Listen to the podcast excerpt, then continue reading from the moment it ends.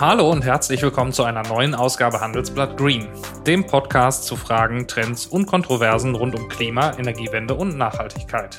Mein Name ist Kevin Knitterscheid und ich begrüße Sie heute ausnahmsweise aus meinem Homeoffice in San Francisco, von wo aus ich die kommenden Monate als Silicon Valley-Korrespondent für das Handelsblatt berichten werde.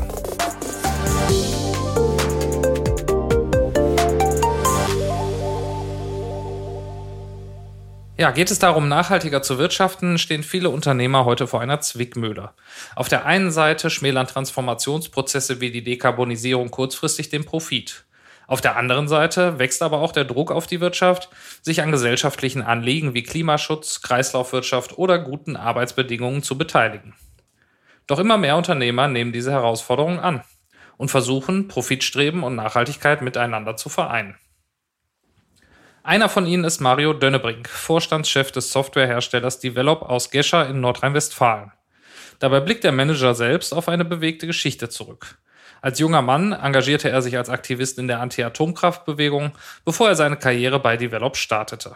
Und in gewisser Weise verdient er dort nun selbst mit Nachhaltigkeit sein Geld.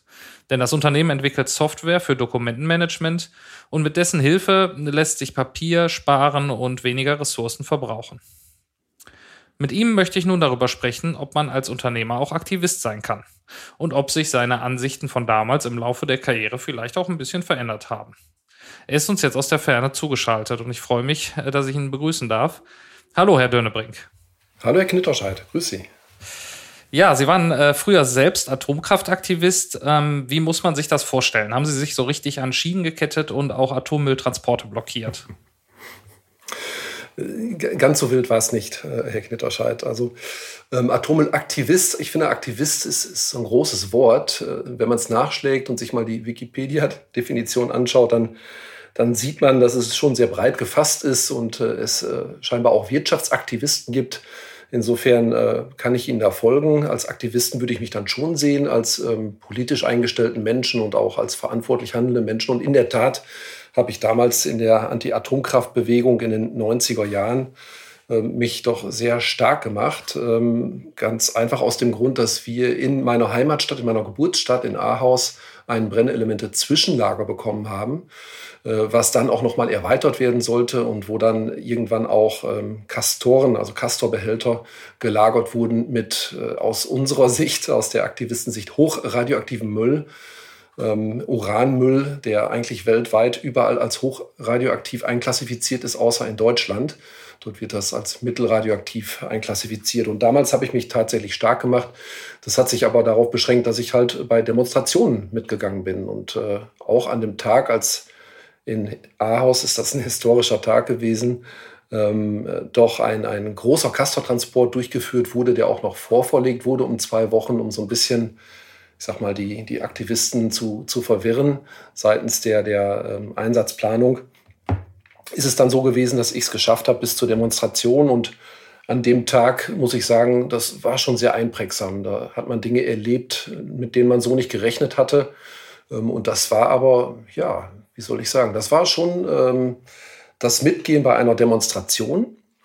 Ähm, ich denke, soweit ja im absolut ja durchaus gebräuchlichen, äh, ähm, ja, im, im, normalen Umfang. Ähm, es hat sich dann natürlich auch so ein bisschen, man wollte natürlich auch so ein bisschen mehr zeigen, auch ähm, Engagement zeigen. Es wurde zum Teil einmal eine Straße gesperrt und blockiert seitens der Demonstranten in einem Abschnitt, der eigentlich von den Demonstrationen freigehalten werden sollte. Das war schon so der, der größte zivile Ungehorsam, den ich an dem Tag kennengelernt habe. Ähm, so hat sich das damals zugetragen. Kann man heute schon in ein besseres Morgen investieren? Ganz sicher ja. Ich bin Carsten Kahl, Leiter Wealth Management und Private Banking bei der Hypo Vereinsbank. Wenn Sie gerne etwas gegen den Klimawandel machen möchten, wenn Sie in nachhaltige Firmen investieren wollen, wenn es für Sie wichtig ist, dass Ihr Geld hilft, die Umwelt zu entlasten, sozial gerecht zu sein und ethisch verantwortlich zu wirtschaften, dann sind wir bei der Hypo Vereinsbank da, um Sie dabei zu unterstützen. Mit unserer Expertise und unseren Produkten. Bei uns ist nachhaltiges Handeln seit 2006 Teil der Firmenphilosophie. Und wenn wir mit Ihnen über nachhaltiges Investieren sprechen, dann sprechen wir aus Erfahrung. Schauen Sie doch mal bei uns vorbei. Mehr dazu auf hvb.de oder gleich hier in den Show Notes.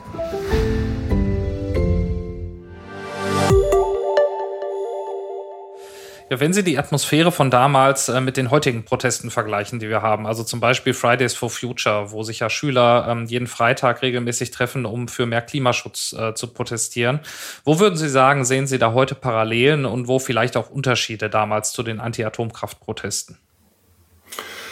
Also ich sehe in der Tat ganz, ganz viele Parallelen und ich muss sagen, äh, ja, merkwürdigerweise gab es ja viele Jahre lang eigentlich etwas weniger politisch, politisches Engagement seitens der Bürgerinnen und Bürger. Ähm, es gab nicht so viele Demonstrationen. Wenn ich da an Dinge wie, wie früher Wackersdorf denke oder noch eher Startbahn West, das war eigentlich äh, fast schon, fast schon Alltag. Ähm, und dann gab es ganz, ganz lange nichts. Und jetzt äh, gibt es doch auf einmal wieder so einen, einen ja, aufflammenden politischen Geist, ähm, den ich feststelle unter den jungen Menschen oder vielen jungen Menschen, natürlich nicht unter allen jungen Menschen, jetzt ist es witzigerweise so, dass meine Kinder genau in dem Alter sind, wo die sich doch sehr, sehr stark dafür interessieren, wo die sich Sorgen machen um ihre Zukunft. Und meine Tochter ist 16 und äh, ja, hat dann irgendwann äh, vor einem guten Jahr angefangen mitzulaufen bei diesen Fridays for Futures Demonstrationen. Und weil die in unserer Heimatstadt etwas kleiner ausgefallen sind, als man sich das wünschen würde, haben wir sie unterstützt durchaus. Ich finde das gut, wenn Menschen sich politisch aktivieren ähm, und engagieren. Und ähm, insofern haben wir unsere Tochter unterstützt und sind einfach mal mitgelaufen. Und insofern sehe ich da ganz, ganz viele Parallelen. Es ist ein ähnlicher Geist. Es ist der Geist des Aufbruchs. Ähm, es ist das Mindset, dass man Dinge selbst in die Hand nehmen kann, dass man Dinge beeinflussen kann, dass man nicht einfach tatenlos zuschauen muss, dass man eine Stimme hat, dass man laut werden kann. Das ist ja auch ein, einer von den Slogans der Fridays for Future Bewegung. Wir sind hier, wir sind laut. Das wird ja häufig gerufen in den Chören. Und da sehe ich ganz, ganz viele Parallelen in der Tat. Was mich auch so ein Stück weit stolz macht. Ich finde das gut, dass junge Menschen sich wieder engagieren.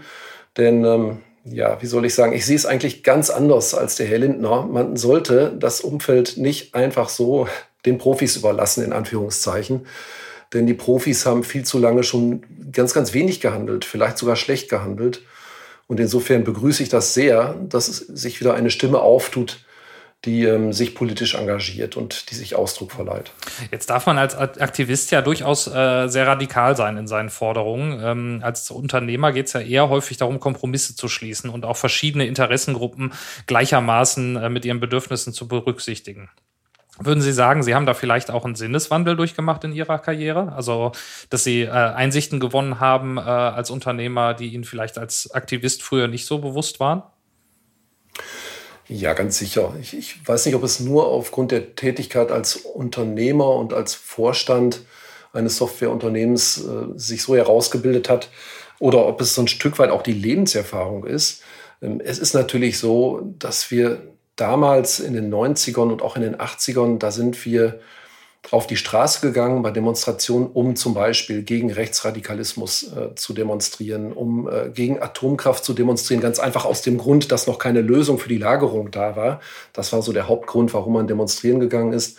Man hat ganz, ganz bestimmte Probleme ähm, angepackt und versucht, die Dinge zu ändern. Und ähm, dabei äh, muss ich sagen, ja klar, natürlich werden dann zum Teil von den Aktivisten auch radikale Forderungen gestellt. Ähm, wobei ich kein Freund bin, äh, mit radikalen Maßnahmen diese Forderungen zu stellen, sondern ich äh, sehe es natürlich immer so, dass äh, Dinge gewaltfrei ablaufen müssen und auch im Bereich der Legalität. Ähm, so und ähm, was ich gelernt habe in meinem Leben, durchaus auch verstärkt als Unternehmer, ist, dass man ab und an auch einfach ein bisschen Geduld braucht. Ja, also wir haben damals als, als junge Menschen, ähm, hatte man im Grunde keine Zeit und äh, die Forderungen, ähm, die werden radikal gestellt. Ähm, es soll alles so schnell wie möglich umgesetzt werden. Man hat dann aber im Laufe der Zeit gesehen, wie sich manchmal Dinge, wenn das einmal gesellschaftlicher Konsens war und die Politik nicht sofort gehandelt hat, dann haben die Dinge sich im Laufe der Zeit durchaus mehr oder weniger von selbst erledigt. Man hat gesehen, wie die Grünen immer stärker geworden sind mit ihren Forderungen ähm, in den Gremien, in den politischen Gremien, in der politischen Arbeit. Und insofern sind äh, viele Dinge auch realisiert worden, die man vielleicht 10, 20 Jahre lang zuvor noch auf der Straße einfordern musste. So, und als Unternehmer und im Unternehmen, in der Organisation habe ich gelernt, dass es einfach nicht gut ist, immer mit dem Kopf durch die Wand zu wollen. Da lernt man schon Demut und auch, äh, auch Geduld. Und äh, das ist so ein Stück weit, was ich natürlich auch ähm, im Bereich des Aktivismus, der Demonstrationen ähm, des politischen Engagements durchaus sehe, man hat durchaus mehr Zeit, als man üblicherweise denkt. Das allerdings ist eine Parallele, die ich nicht ziehen möchte zu der heutigen Fridays for Future Bewegung. Denn äh, die jungen Menschen, die sehen das meiner Meinung nach doch sehr, sehr rational und sehr wissenschaftlich. Und es ist nun mal Fakt, dass heute bei den Problemen, die vor uns liegen, im Hinblick auf den äh, Klimawandel und Klimaschutz, dass uns da einfach keine Zeit mehr bleibt, zumindest nicht mehr unendlich viel. Da sprechen wir nicht über 20, 30, 40, 50 Jahre, bis gehandelt werden muss und Änderungen durchgeführt werden müssen, sondern da, da sprechen wir von viel, viel kürzeren Zeiträumen. Mhm. Jetzt sind Sie ja heute im Vorstand einer Aktiengesellschaft. Ähm, vielleicht erklären Sie unseren Zuhörern kurz, was macht Develop genau für die, die das Unternehmen vielleicht noch nicht kennen. Ja, also die Develop ist ein Softwarehersteller und äh, wir widmen uns dem Management von Dokumenten. Wir verbessern Abläufe und Prozesse in Unternehmen. Wir helfen den Anwendern dabei, äh, Dokumente zu organisieren, ähm, die Dokumente zu managen, die Dokumente schnell aufzufinden, weiterzuleiten. Halt all das, was beim Verwalten von Dokumenten dazugehört. Das geht aber auch so weit, dass wir die Organisationsgrenzen, also die Unternehmensgrenzen überwinden und eben helfen, Informationen und Dokumente auszutauschen ähm, und kollaborativ an diesen Dokumenten, mit diesen Dokumenten zu arbeiten. Und äh, das ist ein sehr, sehr spannendes Umfeld, wie man sich vorstellen kann, weil wir dort den Menschen sehr viel Produktivität bringen, sehr viel Zeitersparnisse und auch Ressourcenersparnisse bringen. Und da ist dann auch so ein Anknüpfungspunkt zu meinen jüngeren Jahren als, als äh, Umweltaktivist und politischer Aktivist. Da ist es tatsächlich so, dass wir als Unternehmen ähm, helfen können, äh, Produktivität zu gewinnen, Ressourcen zu sparen und insofern natürlich auch Umweltressourcen zu sparen. Denn wenn wir Energie sparen, wenn wir unnötige Mobilität einsparen, wenn man sich nicht eben, nicht ins Auto setzen muss, nur um zu einer Vertragsunterschrift zu fahren, sondern den Vertrag auch digital unterzeichnen kann mit unseren Tools, ähm, dann äh, vermeiden wir natürlich äh, durchaus Emissionen und wir reduzieren auch CO2-Emissionen durchaus auch in der Vermeidung von Papier. Und so treffen sich dann eigentlich meine, meine Herzensanliegen, muss ich sagen. Das, äh, das hat sich sehr, sehr schön gefügt in meiner Laufbahn. Nun ähm, haben Sie ja als Softwareunternehmen nicht so große CO2-Emissionen, wie das vielleicht so mancher Industriekonzern hat. Ähm, trotzdem werden Sie sich ja auch mit dem Thema Nachhaltigkeit und Emissionsfreiheit beschäftigen. Was, be was bedeutet das für Ihr Unternehmen? Vielleicht nicht nur im Hinblick auf die Produkte, die Sie äh, haben, sondern auch für den Geschäftsalltag selbst. Ja. Ja, über die Produkte, das habe ich ja schon so ein bisschen erläutert, wie wir es schaffen, auch bei unseren Kunden Emissionen einzusparen und äh, Ressourcenverbräuche zu senken. Bei uns selbst ist es so, dass wir in der Tat natürlich nicht so viel Energie ähm, benötigen wie Industrieunternehmen, dass wir auch nicht so viele direkte Emissionen tätigen wie Industrieunternehmen. Ähm, da sind wir natürlich ganz gut dran. Äh, dennoch ist es aber so, dass man gewisse Emissionen tätigt und auch in der Energieverbräuche hat. Und äh, da ist es natürlich an jedem selbst, auch im privaten Umfeld, dass man Einsparungen tätigen kann. Und als gesellschaftlich verantwortliches Unternehmen, und so verstehen wir uns, dass ein Unternehmen immer eine gesellschaftliche Verantwortung hat, die auch deutlich über die Produktverantwortung hinausgeht, als gesellschaftlich verantwortliches Unternehmen bemühen wir uns natürlich auch stets, ähm, ja, Umweltressourcen zu schonen, unnötige Verbräuche zu vermeiden. Und das liegt so ein Stück weit in unserer Unternehmens-DNA.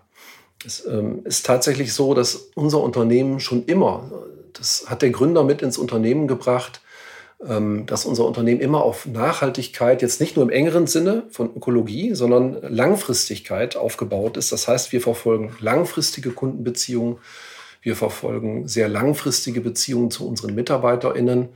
Ähm, alles, was wir tun, soll kein Strohfeuer sein, sondern ist auf Langfristigkeit und auch auf Nachhaltigkeit angelegt. Und dann muss es natürlich auch im Bereich der Ökologie so sein, dass wir uns anschauen, was, was machen wir denn da eigentlich, was tragen wir ein.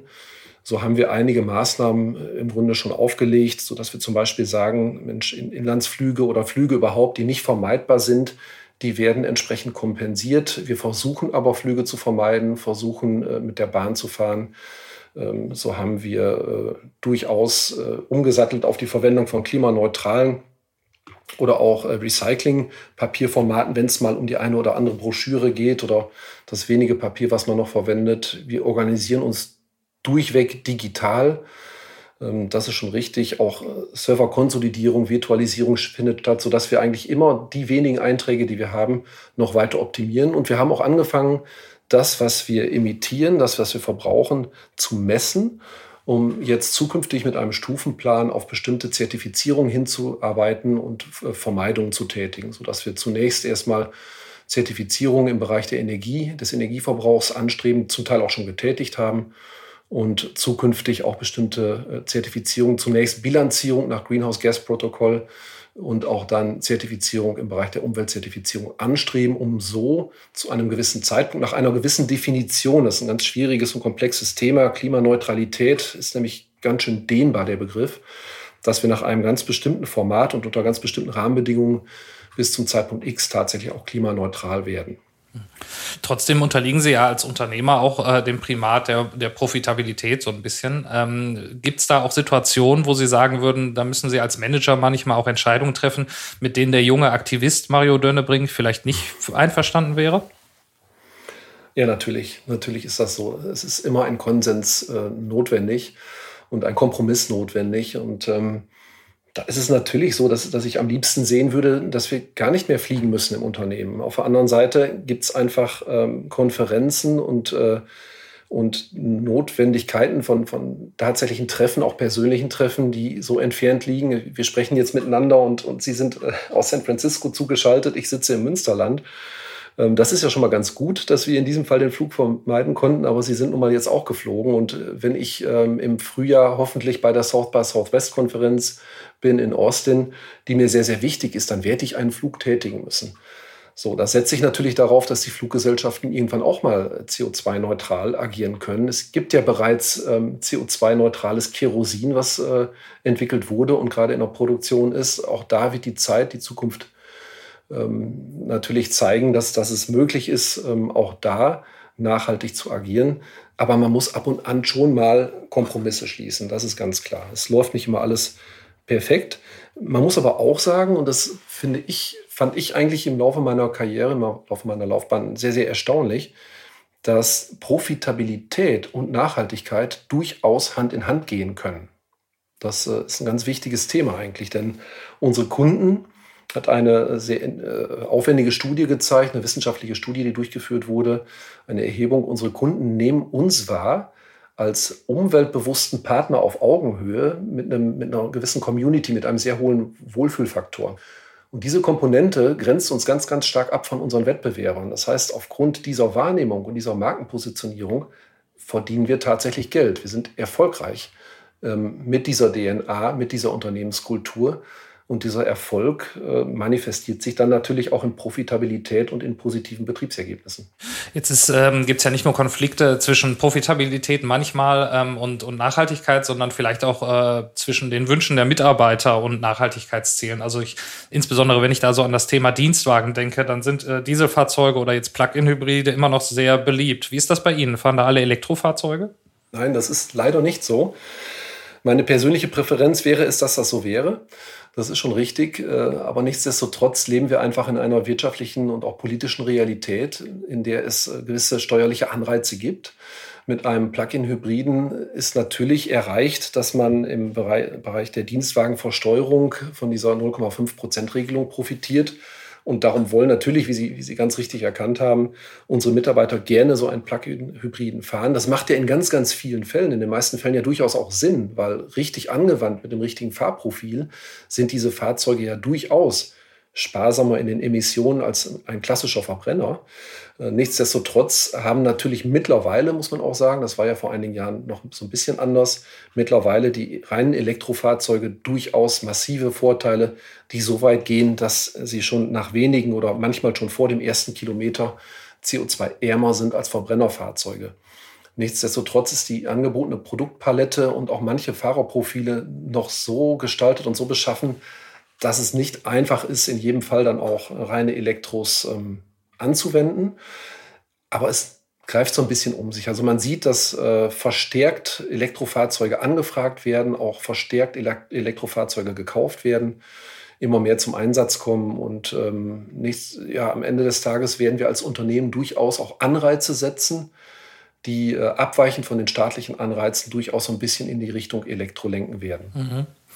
Lassen Sie uns noch mal den Blick äh, von Ihren Mitarbeitern auf Ihre Kunden richten. Ähm, Sie, die sind wahrscheinlich zumeist Selbstunternehmer. Ähm, wie, wie ist da Ihr Eindruck? Hat sich der Trend zum nachhaltigen Wirtschaften mittlerweile in der Breite durchgesetzt? Also herrscht da ein vermehrtes Bewusstsein, als das vielleicht noch in den 90er Jahren der Fall war? Ja, das ist nicht so ganz einfach zu beantworten. Das ist schon ein bisschen komplexer. Ich, ich, ich stelle ganz klar fest, dass ein viel, viel breiteres Bewusstsein existiert. Äh, wenn vor wenigen Jahren eigentlich noch, noch darüber diskutiert wurde, ob der Klimawandel überhaupt existiert und ob er denn, wenn er existiert, menschengemacht ist, dann ist, glaube ich, inzwischen doch ein ganz breiter gesellschaftlicher Konsens da, ähm, dass der Klimawandel existiert und auch menschengemacht ist und sicherlich auch angegangen werden muss, dass man Veränderungen vor sich hat, dass man nicht einfach so weitermachen kann wie bisher, ähm, dass gehandelt werden muss. Also dieser Konsens ist in meiner Wahrnehmung gesellschaftlich da, auf wissenschaftlicher Ebene ja schon lange. So, und äh, das hat sich sicherlich geändert im Vergleich zu den 90ern und äh, ja, oder auch 2000ern. Ähm, wobei es nicht so ist, dass das Thema äh, alle betrifft und bei allen angekommen ist. Also ich stelle schon fest, dass einige das noch versuchen, so ein bisschen nach hinten zu schieben. Das ist ja von Unternehmer zu Unternehmer sicherlich ganz, ganz unterschiedlich. Es betrifft aber auch, wie Sie ja gerade schon, schon durch die Nachfrage noch so ein bisschen äh, dahingeleitet haben, es betrifft natürlich auch die Unternehmen ganz unterschiedlich. Also wenn ich, wenn ich Stahlkocher bin äh, dann, äh, oder im Stahlbau tätig, dann, dann betrifft es mich natürlich ganz, ganz anders als ein Unternehmen wie zum Beispiel uns als Softwareunternehmen, was vergleichsweise geringe Einträge hat. Und äh, ja, Stahl herstellen, ähm, emissionsfrei oder CO2-frei, neutral zumindest, ähm, das, ist, äh, das ist natürlich eine viel, viel größere Herausforderung. Und dann kann ich das gut verstehen, dass man da vielleicht noch nicht so ganz von den Dingen überzeugt sind, die momentan äh, ist, die momentan diskutiert werden, dass das vermutlich noch eine Weile braucht. Und man muss auch ganz klar sagen, dass ja auch in der Politik noch nicht die notwendigen Rahmenbedingungen und Impulse gegeben wurden, um Unternehmen ganz klar da in eine bestimmte Richtung auch zu bringen. Mhm. Ähm, damit würde ich gerne unsere Schnellfragerunde einleiten. Ähm, die äh, funktioniert so: Es gibt immer äh, sechs Fragen, die Sie mit Ja oder Nein oder entweder oder beantworten müssen und äh, das in möglichst kurzer Zeit. Äh, sind Sie bereit? Ja, okay.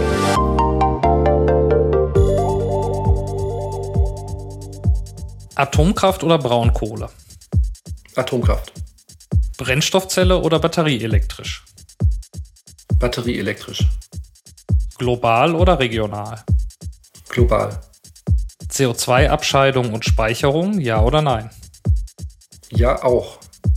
Bahn oder Fliegen? Bahn. Jamaika oder Ampel?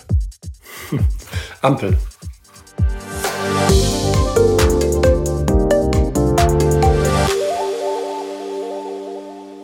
Ja, jetzt haben Sie sich äh, in der Schnellfragerunde für die Ampelkoalition entschieden. Das heißt für eine äh, Regierung aus äh, SPD, Grünen und FDP. Da würde mich natürlich interessieren, warum Sie das favorisieren. Also in meiner persönlichen Präferenz privat favorisiere ich diese Koalition, weil ich es ganz, ganz spannend finde, wie die Grünen und die FDP ja die Sondierung zunächst erstmal in der Zweierrunde begonnen haben und ja vermeintlich ähm, Unüberbrückbares irgendwie ja zu überwunden äh, oder überwunden zu haben. Ähm, was ich ganz spannend finde, denn wenn man sich anschaut, erstmal das, das, das Grobe und, und Ganze, das große Ganze, dass die Grünen ja für Umweltschutz stehen und für Klimaneutralität wie keine andere, kaum eine andere Partei und die FDP für Wirtschaft und Marktwirtschaft steht und sicherlich auch so ein Stück weit für Digitalisierung. Das haben, glaube ich, die sehr, sehr guten Wahlergebnisse für die Grünen und die FDP bei den Erstwählern und Jungwählern gezeigt. Dann könnte man ja mal auf die Idee kommen, dass die beiden sich zusammenraufen können und eine nachhaltige Marktwirtschaft kreieren könnten. Eine nachhaltige und digitale Marktwirtschaft. Und das ist, glaube ich, schon ein, ähm, ja, ein Ziel oder ein, ein Bild, was sich viele junge Menschen sehr, sehr gut vorstellen können. So, dann kommt dazu, dass die SPD mit ihren guten Wahlergebnissen sicherlich gezeigt hat, dass sie einen hervorragenden Wahlkampf geführt haben, dass man sie noch lange nicht abschreiben kann, wie viele noch vor Monaten gedacht haben. Und ähm, sicherlich auch über eine gewisse Erfahrung und Regierungserfahrung verfügt. Und diese Dreierkonstellation finde ich persönlich, muss ich sagen, ganz besonders spannend. Als Unternehmer habe ich andere Gründe, warum ich diese Konstellation spannend finde. Und zwar bin ich fest davon überzeugt, fast schon, fast schon parteiunpolitisch, davon überzeugt, dass Unternehmen dann ganz besonders gut funktionieren, wenn sie eine, einen klaren Rahmen, einen klaren Korridor vorgegeben bekommen, wenn es Impulse gibt und in eine bestimmte Richtung geht und vor allen Dingen, wenn es um Veränderung geht. Unternehmen sind innovativ und kreativ, wenn sie mit Veränderungen konfrontiert sind. Und diese Veränderungen hat es meines Erachtens in den letzten 16 Jahren viel zu wenig gegeben. Und eigentlich schon fast gleich, welche Koalition jetzt kommt. Diese Veränderungen werden jetzt kommen. Die nächste Regierungskoalition wird Veränderungen vorantreiben, ähm, wie wir sie in den letzten 16, 20 Jahren definitiv nicht gesehen haben werden. Wenn Sie so auf den, mit diesem Blick auf den Bundestagswahlkampf schauen, äh, ist Ihr Eindruck, dass wir ausreichend über die wichtigen Themen diskutiert haben, die uns die kommenden vier Jahre beschäftigen werden? Ja, da hätte ich mir natürlich ab und an schon noch mehr ähm, sachliche und fachliche Diskussion gewünscht als, äh, als ja, personelle Diskussionen. Ähm, es ist ja vielfach über Lebensläufe, Bücher, äh, Ausrutscher und sonst was äh, geschrieben und gesprochen worden. Und ich muss sagen, das ist sicherlich für die Menschen wichtig, um einen Kanzlerkandidaten, eine Kanzlerkandidatin zu beurteilen. Aber am Ende des Tages geht es doch darum, dass wir ganz massive Veränderungen vor uns haben und dass wir Menschen brauchen, die uns durch diese Veränderungen lenken können, die die richtigen Impulse setzen. Und da hätte ich mir tatsächlich erheblich mehr Fachkompetenz und Gespräche über Kompetenz gewünscht. Es ist mir zum Teil doch viel zu sehr aufs Persönliche gegangen und auch etwas zu flach gewesen. Welche Erwartungen haben Sie denn äh, an die nächste Bundesregierung? Also was sollte, äh, wenn es denn tatsächlich eine Ampelkoalition wird, äh, der Herr Scholz als nächster Kanzler als erstes angehen? Ja, ich, ich denke, also aus meiner Sicht ähm, liegt auf der Hand, dass wir ähm, ganz, ganz klare Bekenntnisse dazu haben müssen, dass wir eine neue Klimapolitik brauchen. Und dazu gehört sicherlich, dass die Bundesregierung, die sich ja ohnehin rechtlich verpflichtet hat, das 1,5 Grad Ziel einzuhalten, auch ein Programm vorliegt, ein Konzept vorliegt, mit dem das auch schaffbar ist. Und äh, das muss ich sagen, ist ja ironischerweise in den Parteiprogrammen, die zur Wahl angetreten sind, äh, eigentlich bei keiner der großen Parteien so vorgelegt worden, dass damit mit sehr großer Wahrscheinlichkeit das 1,5 Grad Ziel erreicht werden könnte. Das heißt, die müssen eigentlich alle noch nachbessern. Und das ist eigentlich das, äh, was ich mir von einer zukünftigen Bundesregierung am meisten wünsche und erhoffe. Gleichzeitig ist es aber auch so, dass ähm, ja, man das Thema Wirtschaft ähm, auf keinen Fall aus den Augen verlieren darf, sondern es ist ja ein ganz wichtiges Thema. Durch die Wirtschaft können ja überhaupt diese Ziele erst erreicht werden. So, und diese Themen miteinander zu verbinden, eine nachhaltige Wirtschaft einzurichten, eine, vielleicht eine Kreislaufwirtschaft einzurichten, eine Gemeinwohlwirtschaft auf den Weg zu bringen, das würde ich mir am meisten wünschen. Und das würde ich auch für sehr, sehr sinnvoll halten, denn ich bin sehr, sehr großer Wirtschaftsfreund. Ich bin Marktwirtschaftler, äh, auch Wirtschaftswissenschaftler. Ich habe in Münster Wirtschaftswissenschaften studiert. Und ich bin überzeugt davon, dass die unsichtbare Hand des Marktes äh, durchaus einiges an Kraft entwickeln kann und dass Unternehmen und äh, marktwirtschaftliche Zustände eigentlich die besten Erfolge bringen können, wenn die richtigen Rahmenparameter gegeben sind. Und die Rahmenparameter in den letzten Jahrzehnten waren einfach falsch gesetzt. Es liegt völlig auf der Hand, dass wenn ich wenn ich eine Bepreisung nicht durchführe, dass wenn ich, wenn ich kostenlos CO2 in die Luft äh, abscheiden kann, wie ich, wie ich will, und das für mich keinerlei wirtschaftliche Konsequenzen hat, dass dann da was schiefgehen kann und irgendwann auch mal ein Maß übererfüllt ist. Und das erwarte ich eigentlich von der zukünftigen Bundesregierung, ähm, dass ähm, dieses Umfeld geregelt wird, reguliert wird und auch marktwirtschaftlich reguliert wird. Und dazu gehören, vielleicht dieser kleine Exkurs bei marktwirtschaftlichen Regulierungen, dazu gehören auch Verbote, auch wenn das manche nicht so gerne hören. Denn es ist für Unternehmen viel, viel günstiger, äh, Dinge zu vermeiden, als wenn sie technologische Standards anwenden müssen, während sie eigentlich selbst viel kreativer wären und viel innovativer. So, und das ist eigentlich eine sehr, sehr große Herausforderung, die es zu meistern gilt, die ich von der nächsten Bundesregierung erwarte. Nun wird ja in einigen europäischen Ländern auch darüber diskutiert, in Zukunft vermehrt auf Atomkraft zu setzen, um auch die Klimaziele zu erreichen, weil sich der Strom aus Atomkraftwerken ja, ähm, je nachdem, wie man es betrachtet, auch klimaneutral gewinnen lässt.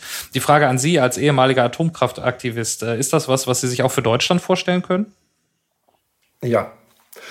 Ja, Also, Sie haben vorhin gefragt, ob ich im Laufe äh, meiner Laufbahn und äh, meines Lebens äh, durchaus Dinge anders sehe. Und ich muss sagen, ich sehe mittlerweile Atomkraft auch ganz anders.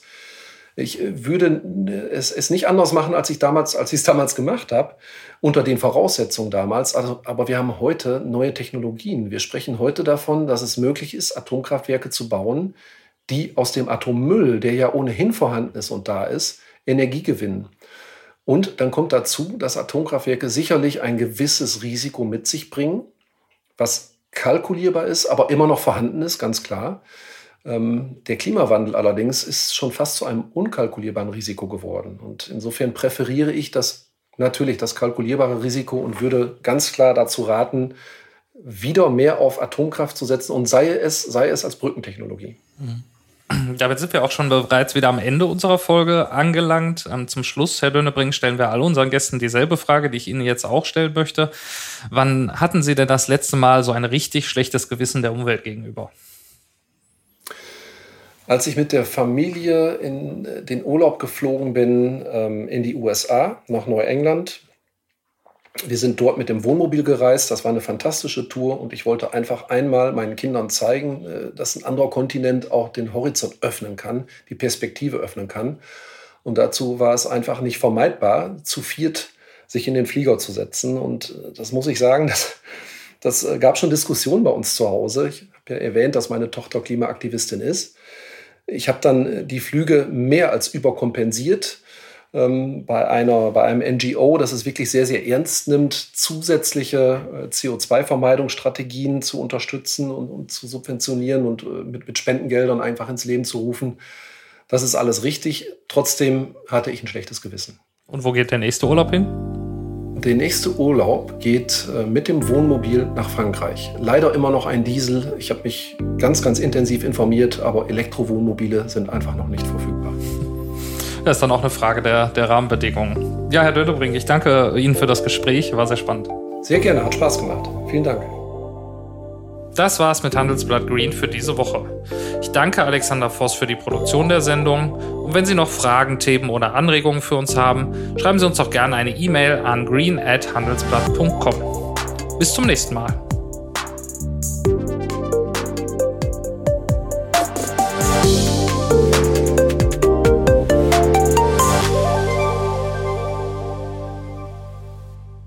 Der grüne Umbau der Wirtschaft ist für Deutschland Kraftakt und Chance zugleich. In der ersten Handelsblatt Green Innovation Week vom 1. bis zum 5. November dreht sich daher alles darum, wie wir das Ziel Net Zero schaffen können. Seien Sie mit dabei und erfahren Sie schon jetzt mehr unter handelsblatt.com/greenweek.